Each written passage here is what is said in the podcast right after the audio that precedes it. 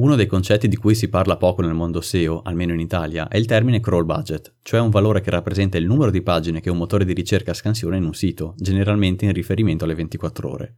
Dato che Google non ama sprecare risorse dai propri server, preferirà spendere il suo tempo e le sue performance per scansionare contenuti che ritiene essere di qualità. Evidentemente Googlebot assegnerà un crawl budget maggiore a un sito che gli piace, mentre lo ridurrà nei casi di portali spam o con problematiche. Come si fa ad aumentare il crawl budget? Trust. Se otteniamo nuovi link di qualità al sito, aumenteremo la fiducia generale verso i nostri contenuti e saremo presi più in considerazione. Aggiornamento dei contenuti.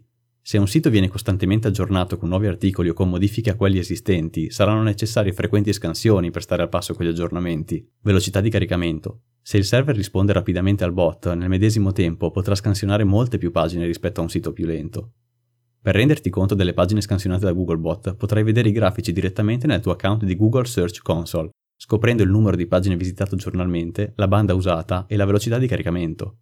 Da questi grafici potrai capire se è il caso di potenziare le risorse server o intervenire in altro modo per potenziare l'accessibilità al tuo sito.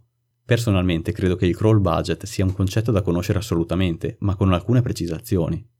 Parlando di e-commerce o siti di grandi dimensioni con migliaia di pagine, si possono creare veri e propri problemi di indicizzazione, soprattutto con l'aggiornamento frequente di prodotti, prezzi e varianti.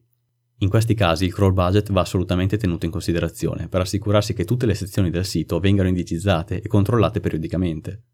D'altra parte però chi ha un blog con un centinaio di pagine probabilmente non soffrirà mai di questi problemi, ma potrà limitarsi a monitorare la situazione per assicurarsi che tutte le pagine vengano ugualmente scansionate e quindi tutto proceda liscio.